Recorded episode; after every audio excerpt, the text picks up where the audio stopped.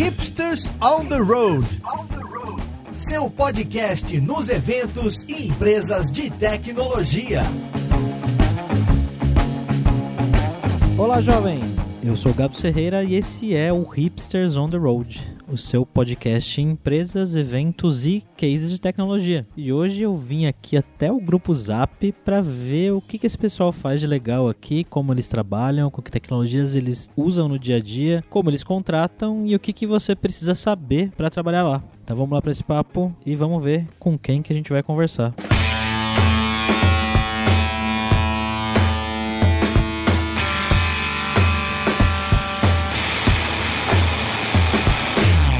essa conversa de hoje, a gente está aqui com a Maria Eduarda, também conhecida como Madu, que é cientista de dados aqui no Grupo Zap. Tudo bem, Madu? Olá, tudo bem? Também estamos com o Francisco Douglas, ou Chico, que é aí do time de engenharia, engenheiro de software no Grupo Zap. Tudo bem, cara? Tudo. Agora vamos lá pro pessoal de produto. Estamos aqui com o Vinícius Peixoto, que é gerente de produto. Beleza, Vinícius? Beleza, olá pessoal. Para fechar esse time, a Simone Beltrame, que é product designer. Olá, pessoal. Bom, pessoal, vamos lá. Então, pra gente começar essa conversa, eu queria que vocês contassem um pouquinho, rapidamente, cada um de vocês, o que, que é o trabalho de vocês, o que, que vocês fazem aqui na empresa. Bom, sou Chico, eu trabalho na parte de engenharia de software aqui do Grupo Zap. Eu apoio na parte do portal anunciante, né, que envolve tanto o Zap e o Viva Real, e apoio nas demandas, a construção dos, dos sistemas. Uh, em engenharia, apoio outros times, dado a... a gente fala da Leather, né, mas pra dar da Leather, nossa, eu apoio outros times, outros squads, basicamente é isso. Eu sou gerente de produto de, da tribo de demanda do, do grupo Zap. A tribo de demanda é basicamente responsável pelo público consumidores. Então, os, os sites e os aplicativos é, direcionados aos consumidores é responsabilidade da tribo de demanda. O, trabalho de um Product man Manager hoje se divide bem entre é, Product Discovery o Delivery. E hoje no, no Discovery a gente tem novo, diversas novas oportunidades que a gente está descobrindo qual a melhor forma de atacá-las. E no Delivery a gente faz muitas experimentações, muitos testes ABs, é, tem otimizações nos, nos, produtos, tanto no site quanto nos aplicativos. Quando você fala Product Discovery, é realmente atrás de novas ideias para criar novos produtos para a empresa, é isso mesmo? Isso, isso mesmo. Legal, parece um bom trabalho. Parece um bom trabalho, eu falei bom trabalho. é, eu sou a Simone, sou Product Designer. Então aqui no, no grupo a gente tem o, o, designer, então tem três cargos, né? O Product Designer, o Visual Designer e o Research Designer. O meu papel como designer de produto é estar, atuar bem junto com o PM. Então a gente praticamente faz muitas experimentações para descobrir esses novos, novos produtos, novas features, né? Então a gente atua bem na parte de discovery, faz toda a parte de, de junto com o Rex Research a gente faz pesquisas para validar se, aquela, se aquele produto vai ter aderência, se vai ter market fit com o nosso público. Também o visual design ele participa desse processo, só que não tão a fundo quanto o product, né? Então depois é, ele é, na parte quando está mais em delivery ele atua mais. O ano passado a gente não tinha essa separação, a gente sentiu a necessidade dessa separação para a gente ter uma excelência na entrega do no, dos nossos produtos, né? Então agora com, com o Visual Designer a gente tem a possibilidade de ter um, um, design system também. Então eles atuam mais nessa parte da interface e agora o Product Designer ele atua mais junto com o PM na parte da estratégia do produto. Então basicamente a gente vê se tem valor para os nossos usuários, clientes e o PM vê se tem valor para o negócio, né? As duas coisas andam juntas. Entendi.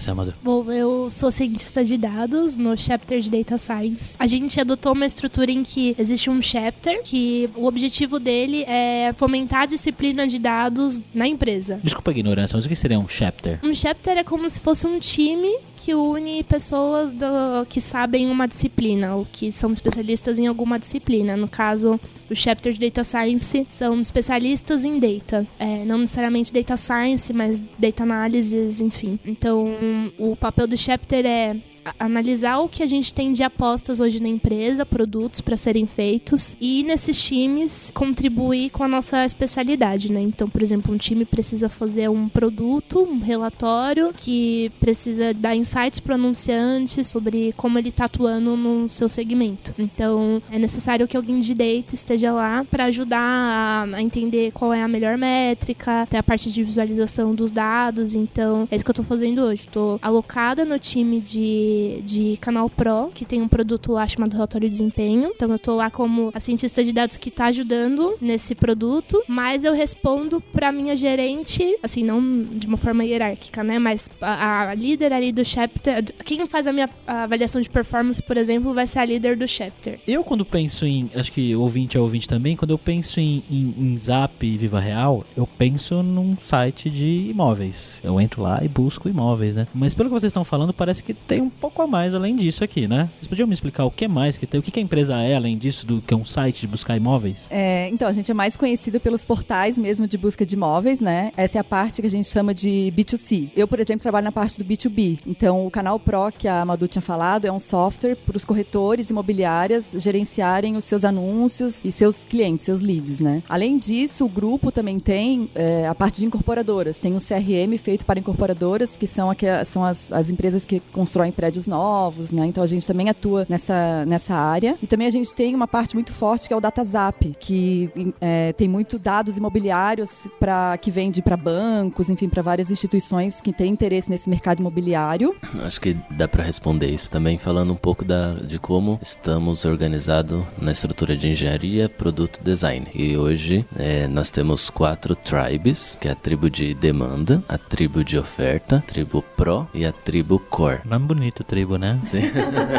Mas é uma coisa própria de vocês esse nome? As tribes e squads são muito inspiradas na, na forma que o Spotify se organiza. É, squad eu tinha ouvido falar já, mas tribe não... Tribe é um, é um agrupamento de, de squads. Um Ah. exemplo, a, o- a tribo de demanda, como eu tinha falado anteriormente, olha muito pro público consumidores. Então, todos os produtos, como site, sites e aplicativos, que foi o que você mencionou, tá dentro dessa tribo de consumidores. Na tribo de oferta, tem os produtos que a Si comentou, que é a tribo. Mas a gente também tem um produto para proprietários que eles podem anunciar no Zap. Então, o proprietário também pode anunciar no Zap. E também, na- junto com a tribo de incorporadoras, tem o GeoImóvel, que também fornece dados para, para as incorporadoras saber qual a melhor região para construir um novo prédio, dados de todos os dados de demanda e oferta. Então, se eu tenho um imóvel e eu quero anunciar, eu, eu quero vender, eu posso anunciar no Viva Real ou no Zap. Como proprietário, hoje você só pode anunciar no Zap. Se eu sou um corretor, eu posso usar os serviços de. Ambos os portais. Se eu sou um banco, eu posso. Usar o DataZap. E se eu sou um- uma Incorporadora. incorporadora, eu posso. Usar o GeoImóvel ou o CRM de, de incorporadoras. Porque por isso que tem tanta gente aqui, né?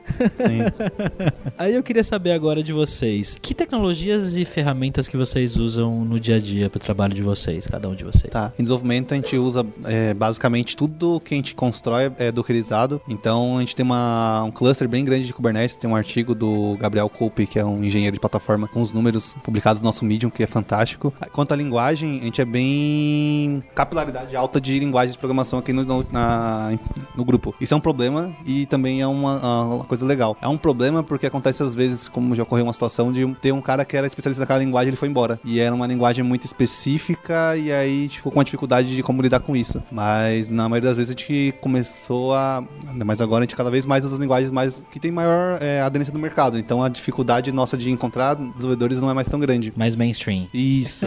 Mas que linguagens vocês têm? Ah, a gente tem desde Go, Python, Node, Java, Java, tem Scala, Ruby, que é mais coisas do legado, que é, acho que Ruby tem quase nada rodando mais em produção. PHP tem algumas coisas que também estão sendo descontinuadas. Acho que é isso. Quanto à infraestrutura, a gente usa o Circle CI, nosso mainstream tipo de CI e CD com Jenkins. Gente- grande parte das coisas são automatizadas, então, tipo, é bem raro encontrar algum processo manual. 99,9% das nossas coisas estão na Amazon, tem acho que 0.1 na Google, que são alguns experimentos e coisas de proprietários que já estão lá. Usamos bastante o GitHub para versionamento de código e o Slack como comunicação. E tem o Workplace que é como se fosse uma intranet do grupo, né? Que é do Facebook, a gente não consegue se comunicar. Workplace? É. Nossa, nem conhecia. É, o- antes da gente usar, eu só tinha Ele é visto tal Mercado qual, Livre. ele tem a interface do Facebook, só que ele é, ele é para corpora, é, Empresas. empresas. Ah, entendi. Nem todo mundo da empresa tá no Slack. Então, para se comunicar com outras áreas, é, a gente usa o Workplace. Então, eu falo muito, por exemplo, com comercial, é, e eles não estão no Slack. A maioria deles não tá no Slack. Então, aí a gente usa o Workplace. Entendi.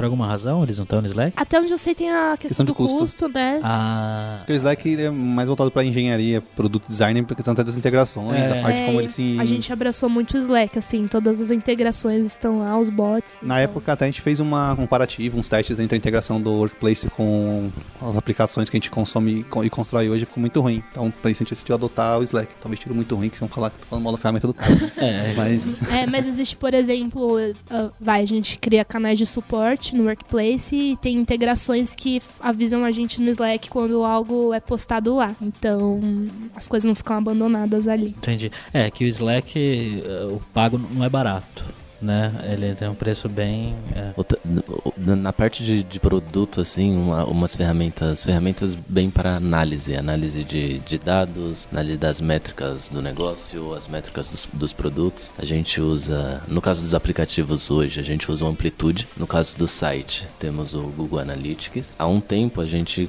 começou um trabalho de, de montar uma nova forma de tracking, tanto para o site quanto para os aplicativos. É, no passado a gente tinha, a gente reconstruiu toda a nossa forma de, de tracking de eventos, tanto do site quanto dos aplicativos. Um problema que nós tínhamos no passado, que já resolvemos boa parte dele, mas ainda existe esse problema, é falta de padronização de eventos entre os produtos. Então, eu tenho um evento, por exemplo, de navegação entre a galeria, entre a galeria de imagens do site. O site disparava de uma forma, os aplicativos disparavam de uma outra forma. Eu acho que a Madu pode explicar um pouquinho mais dos esquemas, do, do metabase que, que hoje nós temos, mas com a padro- padronização que o chapter de, de data, não, que o squad de, de data platform eles criaram, isso ajudou, padronizou muito e ajudou muito a vida de, de produto. Se eu tenho, se eu quero disparar um evento de uso da galeria, eu vou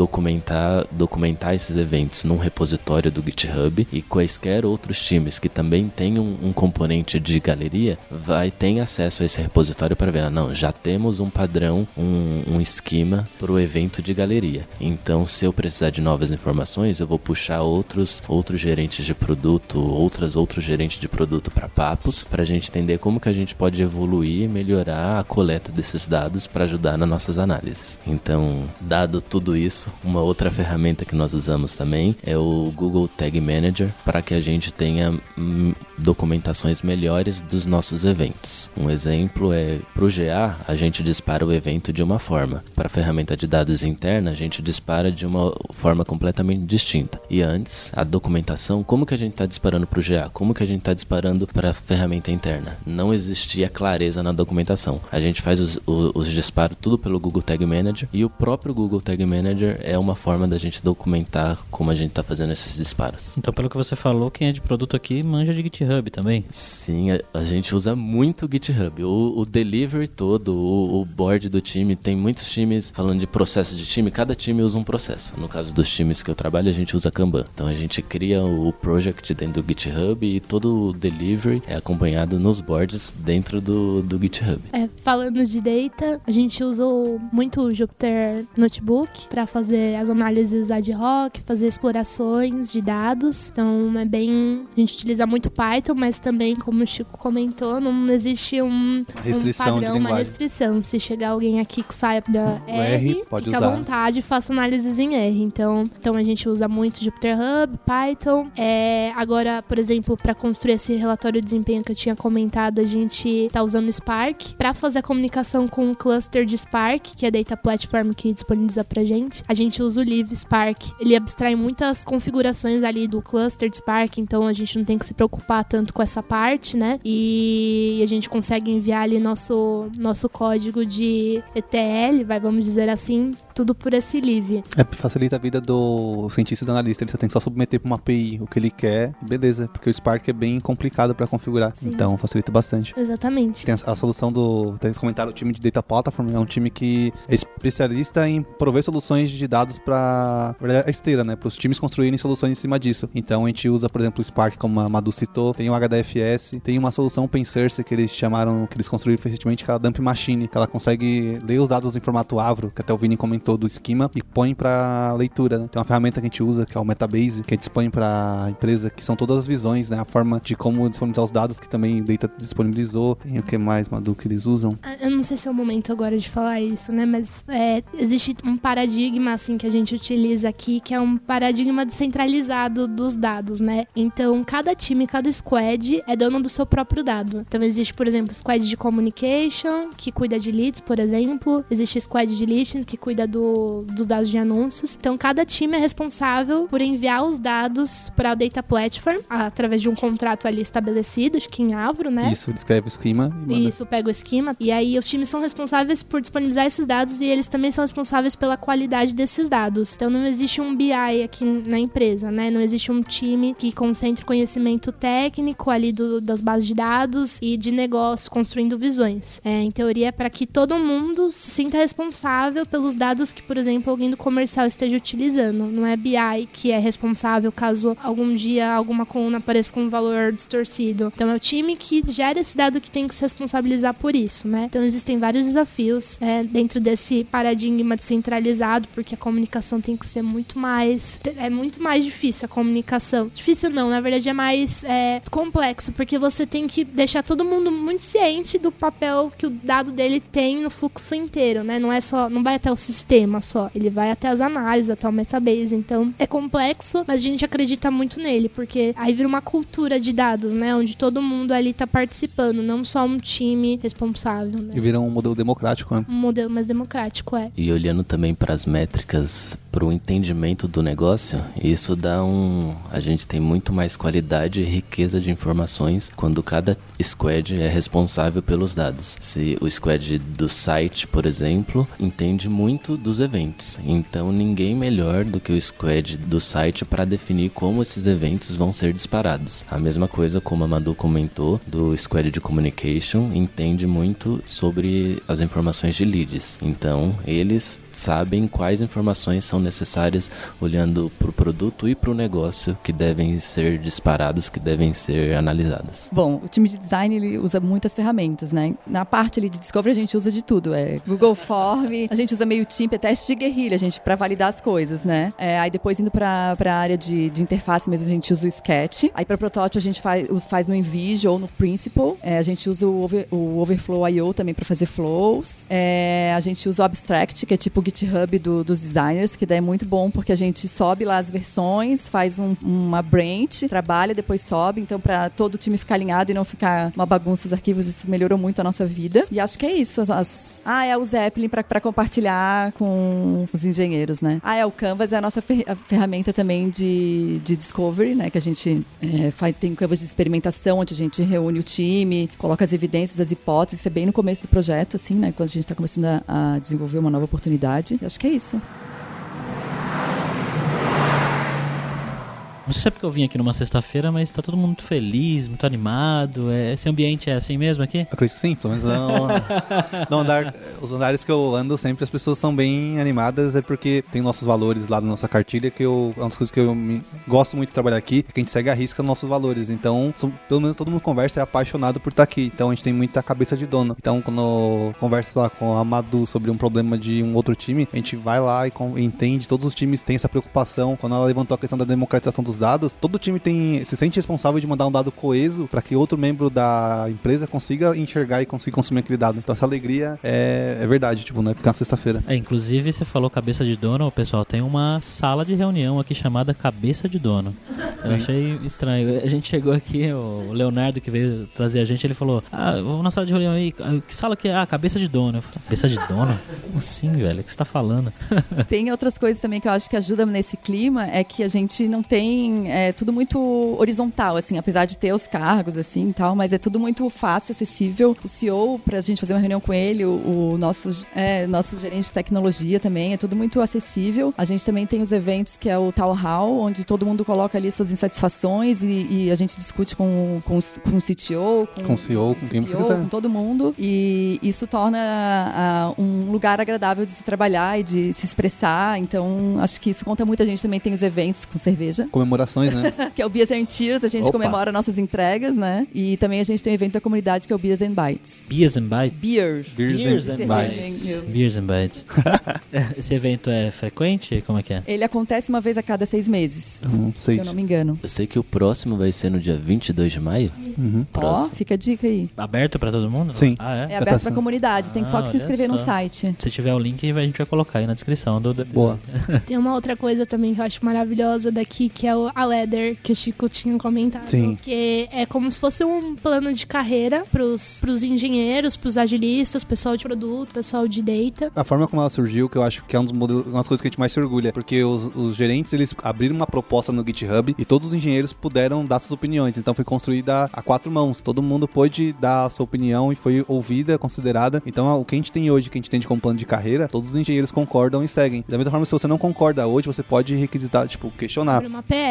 Como a semana comentou do Tal Hall, teve um card recentemente de um engenheiro falando, "Pô, eu não concordo com alguns pontos. E a gente falou, então tá bom, abre um card, abre lá um PR questionando seus pontos pra gente ver se a gente muda ou não. Então eu gosto muito dessa tran- transparência e real democracia numa empresa. Tem muitas empresas que falam que ah, a gente não tem barreiras entre você e a, e a gestão. Aí o cara tem uma sala gigante fechada, um quadro e você não pode nem entrar lá. Aqui não, aqui o, o nosso VP senta do nosso lado, toma um café com você. Ninguém tem uma sala fechada isolada. Isso é fantástico. Ela na empresa assim também. O Paulo às vezes não tem nem lugar pra sentar, né, Paulo? Ô, Paulo. Às vezes ele tem que sentar na recepção. Tá lá sentado. E a gente, por exemplo, tem a- o time de data e a gente tava achando que tinha muitas coisas ali na nossa ladder muito voltadas para engenharia. Então a gente já começou a fazer, tipo, um- abriu um- tipo, uma branch à parte para trabalhar na nossa ladder de data. E a gente até sugeriu um modelo diferente, baseado em Stack Overflow e tudo mais, tipo, que até é bem diferente do que a gente tem hoje. E a gente levou pra galera e a gente tá discutindo em cima. Então tem muita abertura. Não há, não há limite, assim, pra discussão. Não tem perguntas cabeludas o suficiente pra não serem feitas, sabe? Na verdade, é um erro você ter uma dúvida cabeluda e não colocar lá pra fora. Então a gente é muito incentivado a falar o que tá doendo. Então tem muita discussão no GitHub, assim, por exemplo, de cards que vão pro Town Hall, que a galera vai comentando. Tá vendo os comentários e fala, nossa, o pessoal tá, né? Mas, tipo, é muito melhor assim do que você transformar isso numa conversa de corredor, por exemplo, e não levá-la pra frente, né? Então tem muito esse incentivo aqui. E a questão da transparência, acho que a Madu e o Chico comentou, é isso é, é muito presente em tudo, assim. Um, um exemplo disso, recentemente a gente começou umas novas cerimônias de produto, uma cerimônia quinzenal, e a gente criou um trelo para abrir cards do que nós discutiríamos. E um engenheiro, o Cássio, a gente criou uma integração com o Slack para avisar o- o- os assuntos que seriam discutidos. E o Cássio, um, um engenheiro do, do grupo, comentou: por que, que vocês criaram um trelo? Não deveria estar público isso para todo mundo saber o que está sendo discutido? A gente falou, realmente, foi uma, uma falha nossa. E jogamos tudo isso pro, pro GitHub para ficar claro. Então, se a gente vai abrir um- uma discussão pro fórum de produto, outras pessoas da empresa podem entrar, entrar nesses cards e dar suas contribuições, mesmo não estando no fórum de produto. Também quero falar que também o time de design também usa o GitHub. É, hoje, inclusive, a gente tem uma cerimônia dos designers, porque cada designer fica num- numa tribo ou num squad, então a gente não senta junto. E a gente sente a necessidade de ter esse momento nosso para ter um alinhamento, ter consistência nos produtos. Então, toda sexta-feira o time de design se reúne, tá até a galera tá reunida lá em cima. E a gente tem o nosso board também, que a gente tem no, no GitHub, onde a gente discute nossas questões. Então, a gente também fala sobre o dia a dia, sobre o que está acontecendo, so- ou também traz pessoas de outras áreas para trocar com a gente o que está acontecendo lá, fala sobre design. Então, esse momento também é bem legal para o time estar alinhado e a gente também usa o GitHub. GitHub. Aproveitando isso que você falou de, de vocês terem um momento de vocês, designers lá em Data também a gente tem, porque hoje tá cada um num squad e a gente criou algumas cerimônias também pra ter esse sync, essa troca de conhecimento da galera de Data. Aí, então a gente tem alguns syncs, é, que é de dois em dois dias, tem a Weekly também, que é uma reunião maiorzinha pra falar sobre tudo que tá rolando, e tem o Studio Group também que a gente criou, que é pra trazer algum artigo, algum tema que a gente quer discutir, falar sobre ele abertamente. Legal. E assim, fora transparência, que é muito legal, e esse ambiente bacana que vocês têm, vocês têm algum, algum benefício diferente de trabalhar aqui? Alguma coisa especial, Os assim? home offices. Assim, é, você fala, dá pra linkar vários. Tem É, home isso- office, isso é tem bom. a questão do dress code, que, que tipo, você vem como você se sentir bem. Você não tem que não tem um corporativismo que fala, cara, você tem que se vestir assim. Não, tá com se sentir confortável. Tem a questão, eu pelo menos eu sou gordinho, tá? Eu, tem biscoitos ali na copa É, sempre. realmente, eu passei na Copa É. ali, tem traquinas, passatempo, banana, uva, caqui. Sim, é que Fica aqui. atender todos os. é, a gente respeita, é, tipo, todas as pessoas como elas são, os gostos. Então, por exemplo, tem pessoas que não gostam, não gostam tipo de doce, então tem frutas pra elas, tem pessoas de restrição alimentar, então tem, todo, tem pra todos os gostos, né? Tem coisas veganas, eu sou vegano. Nossa, aí, maravilhoso. Que bacana. E o time de design, particularmente, tem uma cafeteira prensa francesa. A gente tem o costume de, de trazer cafés e grãos especiais e a gente moe o grão aqui. É muito chique, gente. Vem trabalhar com a Hipster. gente. Super mesmo. Pra você? Ai, cara. Aí tem a Dalila também, no Tem a doguinha. nosso mascote, nosso cachorro. Ah, você tem um cachorrinho? Sim. Ah, que legal.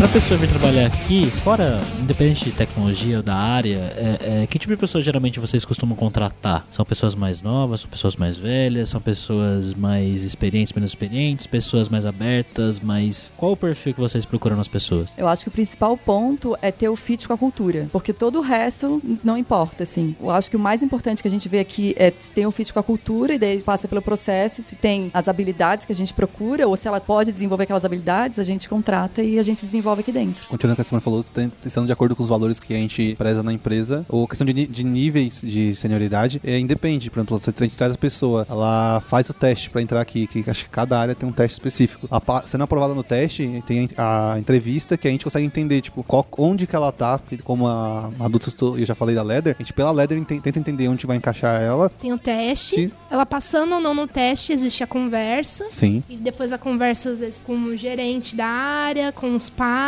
E aí? o RH. Você tem um comitê ainda. Sim. E no comitê, todo mundo deve levar o ponto baseado em evidências. Uma coisa que o RH sempre reforça muito. Sim, Tipo, que é um- Você não fala assim, tipo, ah, não, não quero que a pessoa entre. Ah, por quê? Ah, porque eu acho que ela. Não, você não Ah, pode achar. Eu que percebi uma que ela fez isso. Não, cadê a evidência Não, que comprova? Você tá julgando. Traz uma evidência. O que, que ela fez no passado que ela trouxe na entrevista que você acre- é, entende que significa isso. Então o RH puxa muito isso. Se a gente não vê, traz evidência na- no comitê, a gente leva uns tabefes. Sim, pra gente buscar ser justo na hora da calibração pra definir em qual posição na ladder a pessoa vai entrar. Eu acho que esse processo de que o, o time de gente de gestão, RH, criou, é, eu acho muito incrível, assim. Que todos participam, qualquer pessoa pode participar das, das entrevistas, entrevistar as, as e os candidatos. E como é algo novo, a primeira. Essa é o primeiro lugar que eu vejo esse processo, assim, de contratação bem, bem claro, evoluído e baseado em evidências. E o time de gente de gestão dá treinamentos constantes para que todo mundo tenha essas, o conhecimento, essas habilidades na hora de, de entrevistar alguma pessoa. Agora, pro ouvinte, pra ouvinte que de repente tá começando aí na carreira, tá fazendo faculdade, tá ouvindo esse podcast, e fala, pô, parece um lugar legal. O que, que vocês, cada um de vocês recomendaria que essa pessoa pegasse, estudasse pra de repente se candidatar a uma vaga aqui? Agora, realmente, eu queria saber de, de repente, tecnologias, cursos, livros, o que vocês acharem legal falar. Pra engenharia, o que a gente quer, independente da linguagem, é ter a cultura DevOps. Ele tem que ter, isso ele pode estudar. ah, acho que tem bastante curso que dissemina esse conhecimento. Conhecer um pouco de Docker, tem que ser o mínimo. Kubernetes também, não precisa ser especialista, que tá começando, ele pode ser um pouquinho. Quanto à linguagem, como a gente falou, a gente tem, não, a gente tem uma capilaridade alta e muitas vezes ele pode, vai, aprender aqui. Pode ser que ele venha com uma um conhecimento de uma linguagem que a gente não aplica no dia a dia, mas se ele tem os fundamentos de programação, a gente aceita o traz o, e traz ele para da engenharia, ele vai aprendendo novas linguagens aqui. É, e existem as Tech Talks também, né? Porque Sim. caso a pessoa, tipo, tenha ainda dificuldade em algum assunto e tal, as Tech Talks estão aí. Também existem grupos de estudos que o pessoal cria, né? Então, Sim, bem lembrado. Tem os dojos que, a gente- que nós fazemos. Tech Talks, boa. É, Tech Talks é, são apresentações internas da empresa, que aí vamos supor, você tem um assunto que você quer falar, ou alguma coisa que seu time fez, você quer mostrar pra engenharia, ou produto design, até na verdade pra empresa toda, porque fica aberto pelo workplace. Você vai lá e apresenta e as pessoas te questionam, ou trazem novas dúvidas, ou insights, então é bem legal. um grande benefício do Workplace, na verdade, são essas transmissões, né? Porque Uhum. fica tudo gravado lá. Então você entrou, é novo na empresa e você quer ver apresentações do ano passado, você tem ali gravadinho. Então é um conhecimento que se perpetua. Do- a gente tem dojos no, que facilitam a disseminação do conhecimento. Por exemplo, tem um dojo que a Priscila, ela é uma engenheira de software aqui, ela, enca- ela encabeçou e está seguindo, que é para disseminar conhecimento de front-end. Vários engenheiros de back-end estão participando, tem gerentes que participam, tem um dojo de redes que o Luiz, que é um engenheiro de redes que entrou recentemente, ele percebeu a necessidade de passar um conhecimento que ele tem. Várias pessoas também se envolveram. Tem um que eu recentemente estou criando, que é um de Python, que eu conversei com várias pessoas da empresa que querem aprender, então também de construir. Então essa forma de a gente disseminar conhecimento, se a pessoa quiser entrar e ela não tem, ela vai conseguir aprender aqui dentro de uma maneira bem simples e fluente, né? Ah, e sobre a sua pergunta, né? Tipo, que a pessoa precisa saber. No nosso teste é, de data, de data science, a gente cobra, tá cobrando hoje duas coisas, né? A parte de análise de dados e a parte da modelagem. Mas a gente valoriza muito uma análise de dados bem feita, assim, porque ela é base para entender problemas, né? Então a gente não quer simplesmente que exista ali uma caixa preta que tá jogando algum resultado, alguma recomendação, né? É muito importante que a pessoa entenda o problema que ela tá resolvendo, entenda as variáveis envolvidas, saiba comunicar isso muito bem, né? Tipo, que adianta você ter um mega produto ali, uma mega análise, e você não sabe expor pro seu pro cliente ou pro squad o que, que você tá querendo dizer, né? É um trabalho que vai por água abaixo. Então a gente valoriza muito esse poder de comunicação, a tradução das coisas técnicas para um português, para um humano, sabe? Então é muito importante se fazer entendido. Senão a gente entende que não valeu, né? De nada, porque seu trabalho não vai ser usado, né? Você cria um modelo tal, mas ninguém tá entendendo o que, que esse modelo tá fazendo. E aí simplesmente não vai ser usado. Vai acabar caindo no limbo, no esquecimento. Mas com relação à área de tem que saber um pouquinho de Python, de R, de alguma coisa. ah, sim, né? sim, é.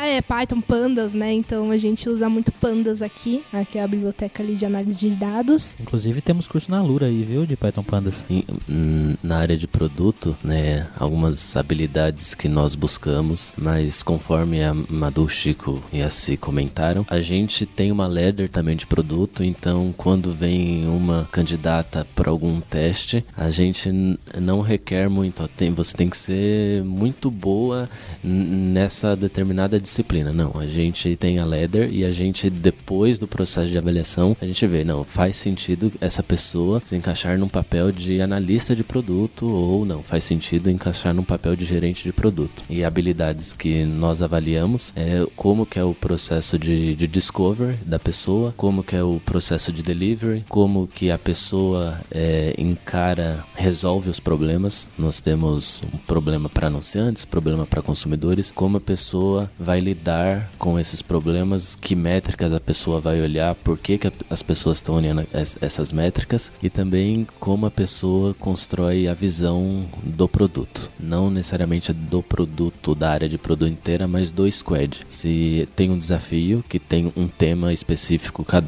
cada desafio pode ser um tema diferente. Então, dado aquele tema, como que a pessoa vai construir a visão do produto para dado o tema do case que nós avaliamos? Para designer, assim, a pessoa tem que ser bastante curiosa, gostar, ser apaixonada, assim, né, por design, por produto, design de produto, ser bastante questionadora também, né, não en- entender o porquê que ela está fazendo, qual é o problema que a gente está resolvendo. A gente gosta também quando a pessoa traz aquela linha de raciocínio do processo que ela usou, se ela envolveu o usuário nos produtos que ela já fez ou ah, no próprio case que ela vai fazer para entrar aqui. Também para os visual designers é interessante quem quiser começar, assim, já ter um portfólio, porque a gente avalia, dá uma avaliada no portfólio, não precisa ser produtos reais, pode ser produto da faculdade, algum projeto, a gente olha bastante isso também. E sobre as ferramentas, assim, sabendo algum software de, de interface, desenvolvimento de interface, a gente consegue adaptar. Já teve gente que entrou aqui sem saber Sketch, usava o Photoshop, são tudo muito parecido, então acho que isso não é um grande empecilho. Acho que que a gente conta mais é, é essa linha de raciocínio, né? Como que é o processo dele, se ele envolve o usuário. Acho que é muito importante também ter o usuário como centro ali da, da solução, né? Então é mais essa questão mais de processo, de, de, de pensar o porquê das coisas, de questionar, do que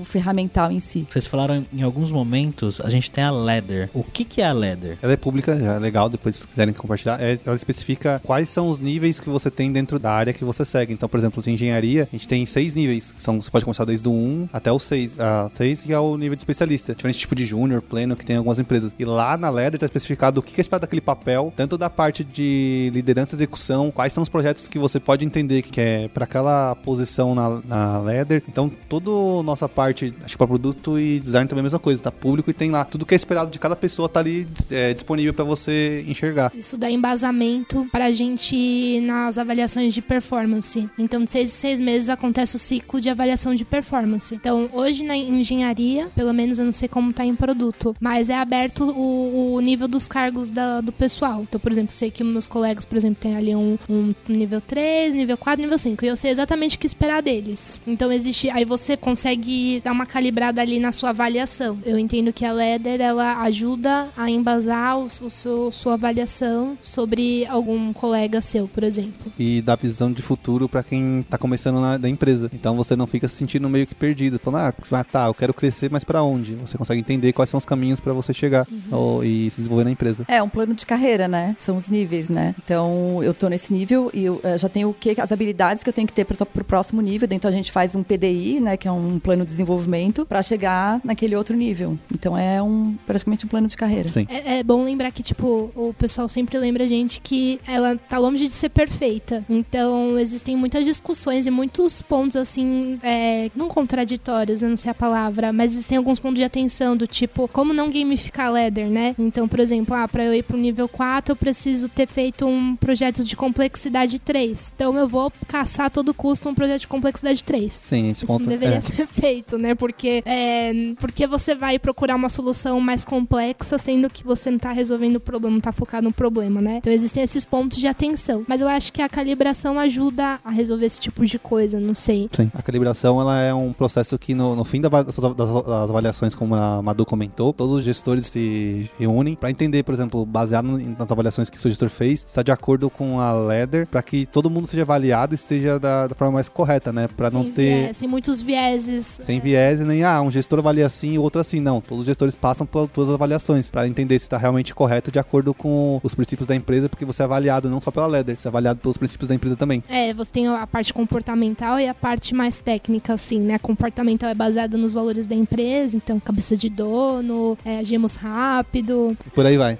E vocês estavam falando pra mim que vocês têm algumas iniciativas de compartilhamento de conhecimento aqui da empresa. Quais são? A gente tem um Medium, que é os times de qualquer pessoa da engenharia, produto e design pode publicar um artigo de um conteúdo que ele entenda que acha relevante. né? Particularmente eu gosto de alguns artigos já estão lá. Tem um do Caio que exemplifica como que é você ser um desenvolvedor melhor, que mostra muito de como que é a nossa cultura aqui dentro. Tem um do Lorielli que fala, por exemplo, como é que funciona toda a questão da empresa. Também do Jota, que é trabalhando com super-heróis, que eu acho que pra mim exemplifica muito o que é trabalhar aqui, né? Trabalhar com pessoas fantásticas que estão extremamente empolgadas. Tem o Meetup, Tem os meetups, então direto é, líder de comunidade entra em contato com a gente ou a gente entra em contato com eles para é, rostear os meetups aqui. A gente tem um andar só de um auditório, assim, para fazer esse tipo de evento com comes e bebe.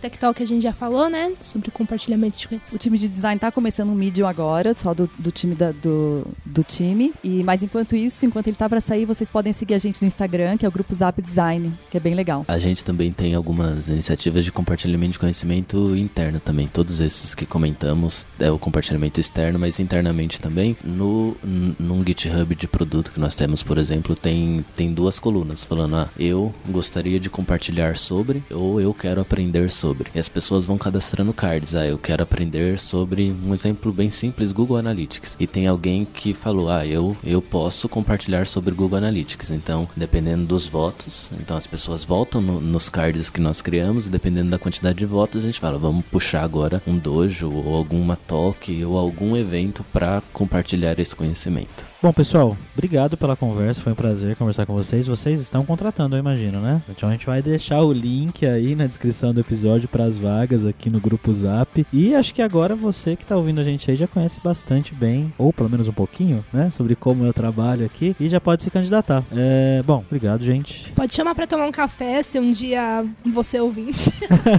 quiser tomar um café pra saber mais sobre a área. A gente tá aí super aberto a trocar uma ideia. Então tá certo. Valeu, pessoal. Um abraço aí, jovem.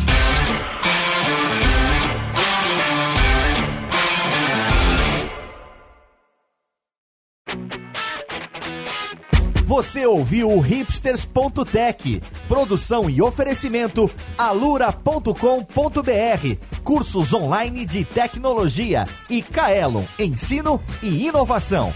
Edição Radiofobia, podcast e multimídia.